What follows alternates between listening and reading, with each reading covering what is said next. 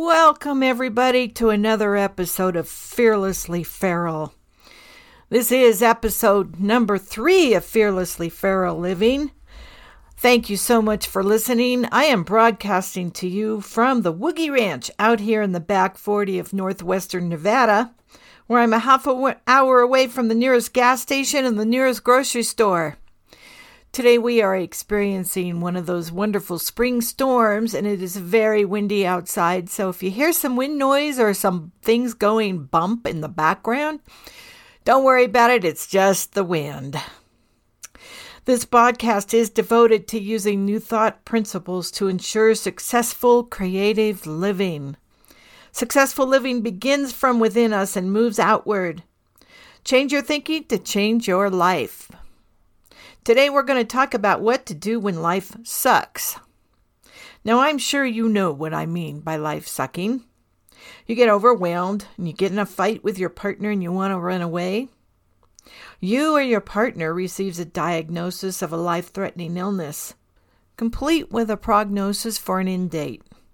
You know, one of those, you've got six months left to live, better get your affairs in order kinds of things you lose a job, or you get in an accident and break something, or there's a fire and all your stuff is gone.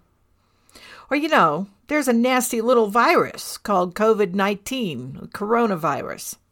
And all of a sudden you're locked up in your own home and you can't go anywhere.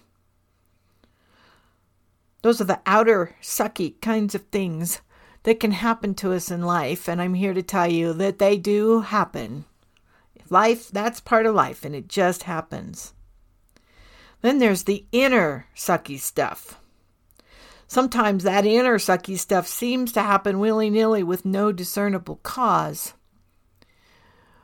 But today I'm going to suggest that there is a cause for that inner suckiness, and there is a solution to it. And I'm also going to suggest that everything begins inside. In other words, the inner causes or manifests or tends to result in the outer. Not always, but most of the time. It's the patterns of our inner that I want to talk about today. It's the ways that we think and believe. And inner suckiness tends to look like life just doesn't feel right. We're not sure why but things don't seem to fit. You might show up for work and you might do all the stuff you're supposed to be doing, but you're not feeling the love. You don't feel the joy. Everything seems sort of muted. It's a pale imitation of what you think true joy ought to be. You might be having the experience of not having had a belly laugh in months or years. That's inner suckiness. You might be feeling angry or frustrated or depressed. You can't see the humor in anything. You can't see the good in anything. You can't play. You're lonely. You're ill at ease. You're restless, irritable, and discontented. You might feel as if you simply don't fit in this world anymore. All of that, that's all suckiness. And with so many reasons to have a sucky life, you might wonder that I could even think that there's a way to live without suckiness. And yet I do. Not only do I think it, but I believe it and I feel it and I know it. And I insist on it. And I insist on it for me and I insist on it for you. And when you get right down to it, the reason for the suckiness is not any of those outer things that I was talking about earlier. Again, life happens. It just does. The reality is that there is one reason and one reason only for living a sucky life. Only one reason. It's called separation. Now, that's a bit of a jargony term, so let me try and explain it in plain language, which is going to be difficult to do because describing separation is a bit like describing the color purple. In other words, it's almost impossible to describe it verbally. You have to show it. But this is an audio medium, so I'm going to do the best I can here with verbally explaining it. So here's an example. Look at a body of water. I live near a couple of lakes. I live near a couple of rivers, bodies of water. You might live near the ocean. How do you separate a drop from the body of water? You really can't. And if you try, the drop soon fades away, evaporating into nothingness. But keep that drop in the body of water, and the body of water sustains itself. A part of the cycle of nature, of rain and river and flow, and providing moisture to the air, and endlessly cycling in its own little world of oneness. Each step of the way nourishing and feeding the next. There's no separation there. It's impossible to separate the drop of water from the body of water. It's called oneness. The drop of water is one with the body of water. Here's another example. In Hindu terms, there's a thing called samadhi. It's a Sanskrit word meaning a perfect union of our souls with spirit. Another meaning is a state of oneness. The yogis say that to achieve samadhi, one must meditate. I have found this to be true. Meditation is very helpful.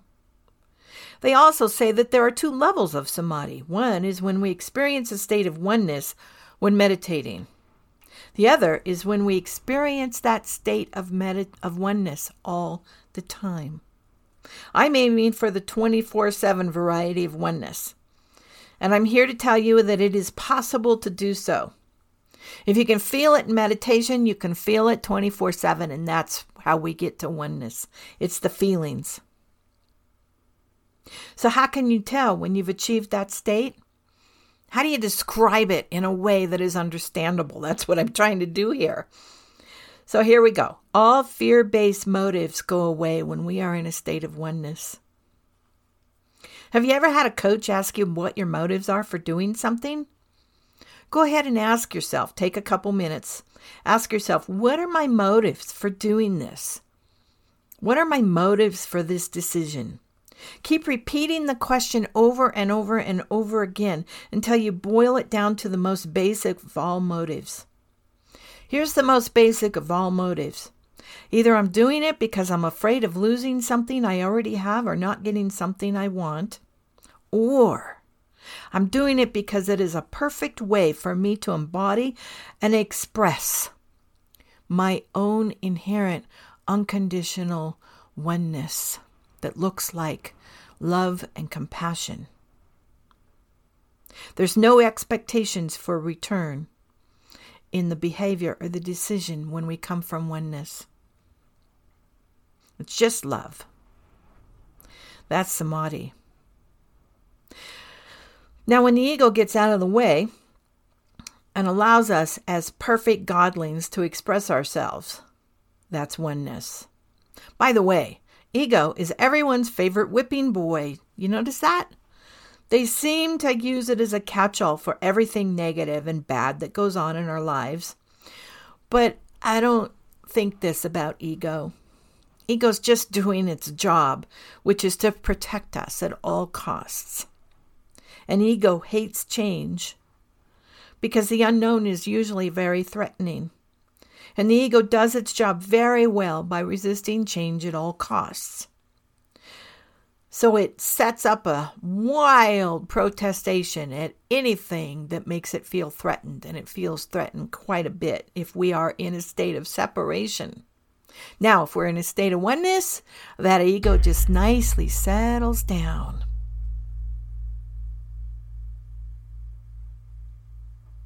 So, when we are in samadhi, even the ego is quiet because it feels safe and secure.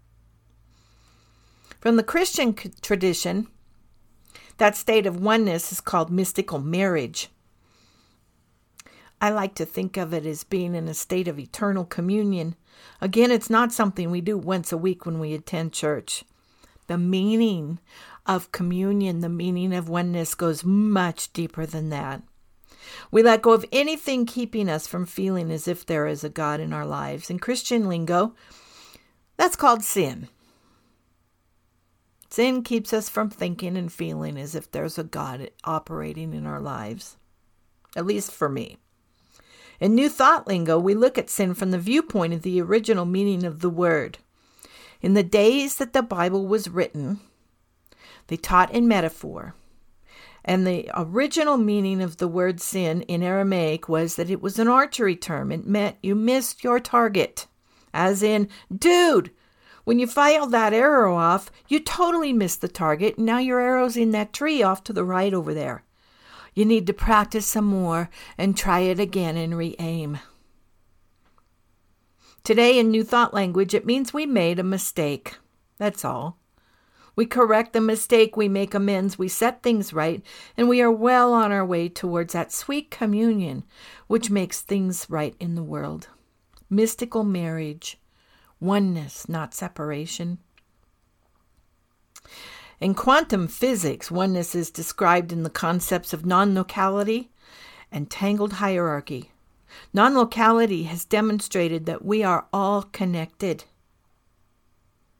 All connected like aspen trees. Did you know that when you look at a grove of aspen trees, it's not just one tree that you're looking at, one grove rather, with a bunch of different trees. It's all one tree. They all have the same root system. That's us. We all have the same root system. That's non locality. Tangled hierarchy is like that state of newfound romantic love. We've all experienced it.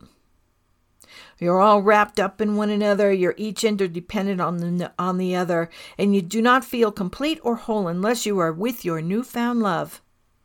And when you're not with them, something is missing. That's what separation feels like. Something is missing. It feels lonely. In fact, when I'm coaching someone who tells me they are lonely, I know it isn't about a lack of people or relationships. Have you ever had the experience of feeling lonely in a crowded room? That's what separation feels like. Separation feels not safe. And from that sense of not safeness, we take measures to protect ourselves. I live in rural Nevada. Out here, when people don't feel safe, they arm themselves. It's not uncommon to see people walking around with a pistol on their hip. It is also very much not uncommon for folks out here to carry a concealed weapon. There are guns everywhere out here. Do you see the measures we go to to make ourselves feel safe in a world which can feel unsafe when we separate from anything that resembles a bigger picture? My belief is that this is where all war begins, whether it is war on a personal level or war on a global level. And my belief is that this is where all that us and them mentality begins. You know, that I'm right and you're wrong stuff. That sense of diversity, di- diversiveness that we feel and see on Facebook and other social media where everybody's attacking each other. That mentality, it all stems from separation. So if we strive toward a sense of oneness, all that nasty tendency to fight goes away. I hope this gives you some idea of what separation looks like and feels like, and what its opposite, oneness, looks like and feels like. Now remember that I'm positing here that separation is the cause of all suckiness in life, whether it's inner suckiness or outer. You are free to believe that or not, but I'm going to move on and enter the law of attraction.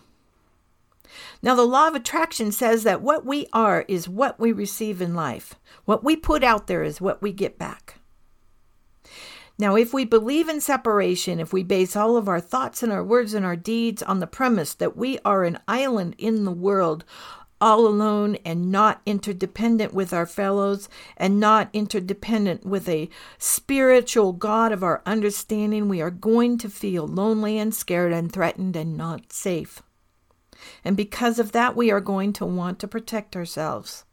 And we are going to lash out in fear and attack anyone who thinks, who threatens us by thinking or dressing or believing differently than we do. We are going to be racist and bigoted and misogynistic and just plain miserable. And guess what? We attract what we believe, and so we're going to attract things, people, and situations which confirm our beliefs. we are indeed going to fulfill our own prophecy about life. This is where suckiness comes in. I bet you know someone who seems to be the victim of all sorts of misfortune. They get more flat tires than anyone else. They experience all manner of crisis and drama and trauma every single day. Every time you log into Facebook, you discover they've experienced another accident or a fire or a death or some other bad thing. Life is really sucky for them. So, in order for life not to be sucky, we have to do two things. We must consistently and persistently strive to achieve a state of oneness. We do this by various means depending on our beliefs. There is no monopoly on this stuff. If you're Christian, you might examine where you think you've sinned and confess those sins, pay your penance, and receive that Holy Communion. Just remember that you can live that. You don't have to just do it once a week. If you're a 12 stepper, you do introspection, you figure out what you've done that's caused trouble for you in your life, you share it, you make amends for it, and you strive for connection with the God of your understanding. If you're Hindu, you meditate and you strive to achieve that feeling of oneness during meditation, and then you strive to carry it on and feel oneness all the time. If you're a scientist, you might become familiar with the concepts of quantum physics and believe the results of repeated experiments that they've done. That we are all connected on deep levels and that our observations have the power to affect outcomes and you act accordingly. And if you are, like me, new thought, you recognize and believe that the relationship between us and God is inseparable that God is a part of us and we are a part of it, that God needs me to express and I need God to express. And in so doing, we strive to be as godlike as we possibly can, all the while acknowledging with love and acceptance and compassion our own human shortcomings. And if you love spiritual psychology as much as I do, you make good use of the spiritual practice of self awareness through introspection and you release with gratitude and love all those beliefs which cause trouble for you, and you replace those beliefs with new ones that serve you better. And then, on the occasions when shit does happen, because that's a part of life, you will still feel a part of. You will still feel oneness. You will still feel that sense of ease and comfort which comes from a knowingness that you are a very important part of something much bigger than you. And you can deal with all of those sucky life events with grace and dignity. And you will also be able to enjoy life on a much grander scale because you're coming from a knowingness that you are a very important part of something much bigger than you. So go with God, be one with nature, recognize your importance in this world, Recognize that you are a part of the universe and it is a part of you. Know your truth with a capital T and be one. Thank you so much for listening. I do have some links for you in the show notes. The basic outline of this particular episode is that when life sucks, it's because of one thing only a phenomenon called separation. This episode des- describes what separation is and how to move towards a sense of the opposite of separation, oneness. I thank you for listening, and I know that it is no accident that you are here. I affirm your greatest good. I affirm your inherent divinity, and that that divinity shows up in your life as wisdom, prosperity, peace, and unconditional love. And I know that you are the place where God shows up in this world. I love you and support you. Fearlessly Feral Living is sponsored by the Center for Spiritual Living, Carson City, Nevada. We are a teaching chapter. If you wish to contribute financially to support this project, you can go to www.cslcc.org. That's the initials for Center for Spiritual Living Carson City, cslcc.org, and click on the donate button. Or you can head on over to Patreon and become a member of the Fearlessly Feral community. That's patreon.com slash fearlesslyferal. Patreon.com slash fearlesslyferal.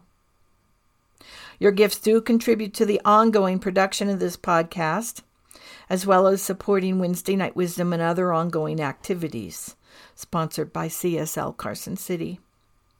We also have a private Facebook group called Fearlessly Feral Living, where we discuss podcast, to- podcast topics and other things too. And of course, you can join by going to Fa- Facebook and looking up Fearlessly Feral Living. I'm currently serving as interim minister for Mountainside Center for Spiritual Living in Placerville, California. I speak there about every other Sunday, and currently we are doing all of our Sunday services online via Zoom. My future speaking dates are May 17th, May 31st, June 14th, June 28th, July 12th, and July 26th.